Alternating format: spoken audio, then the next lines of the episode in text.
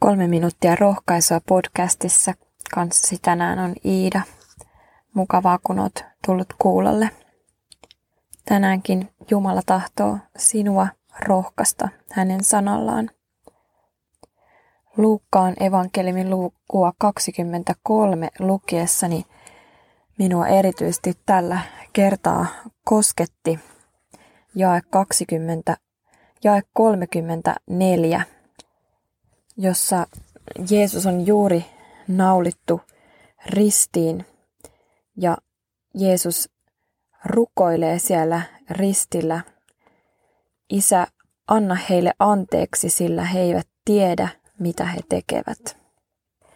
Ja tätä lukiessani mulle muistui mieleen, miten Jeesus opetti juuri itse Vuorisaarnassa Matteuksen evankeliumin luvussa viisi sanoen näin.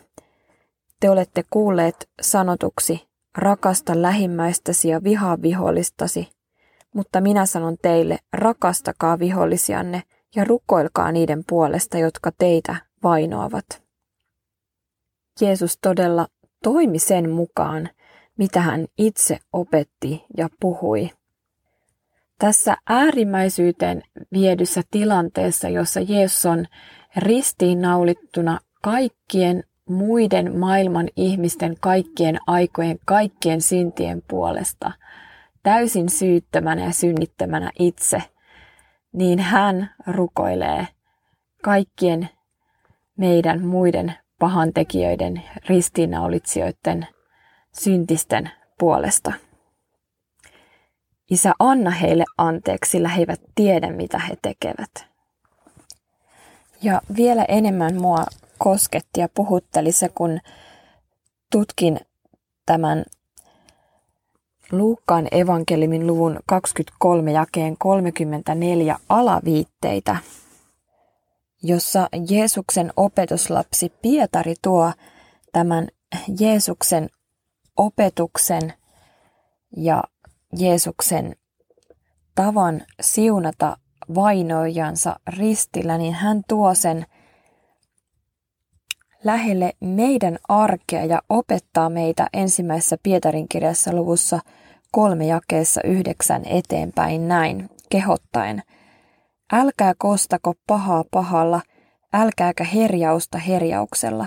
Päinvastoin siunatkaa, sillä siihen teidät on kutsuttukin, että perisitte siunauksen sillä joka tahtoo rakastaa elämää ja nähdä hyviä päiviä, hillitköön kielensä pahasta ja huulensa vilppiä puhumasta. Kääntyköön pois pahasta ja tehköön hyvää, etsiköön rauhaan ja pyrkiköön siihen. Pitäkää itsellenne hyvä omatunto, jotta ne, jotka puhuvat pahaa teidän hyvästä vaelluksestanne Kristuksessa, joutuisivat häpeään siinä, missä he teitä panettelevat. Onhan parempi, jos niin on Jumalan tahto, kärsiä hyvän tekijänä kuin pahan tekijänä.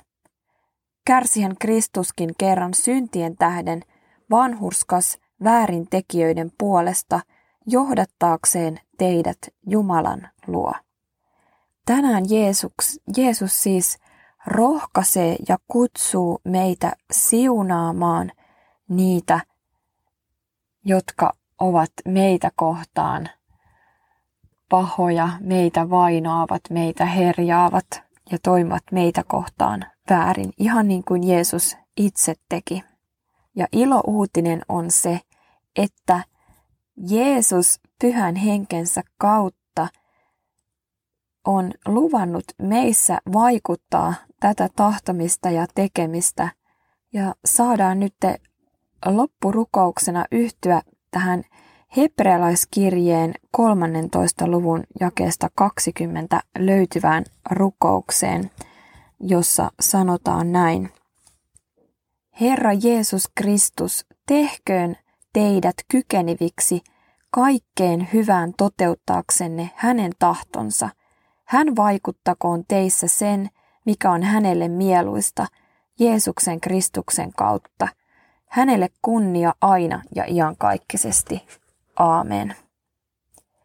kuka sun elämässä on tällä hetkellä sellainen hankala, vaikea henkilö, kenen puolesta sinä voisit tässä nyt itseksesi lukea hänen yllensä ja päällensä Herran siunauksen ja siunata häntä. Siunattua päivää. Moi moi!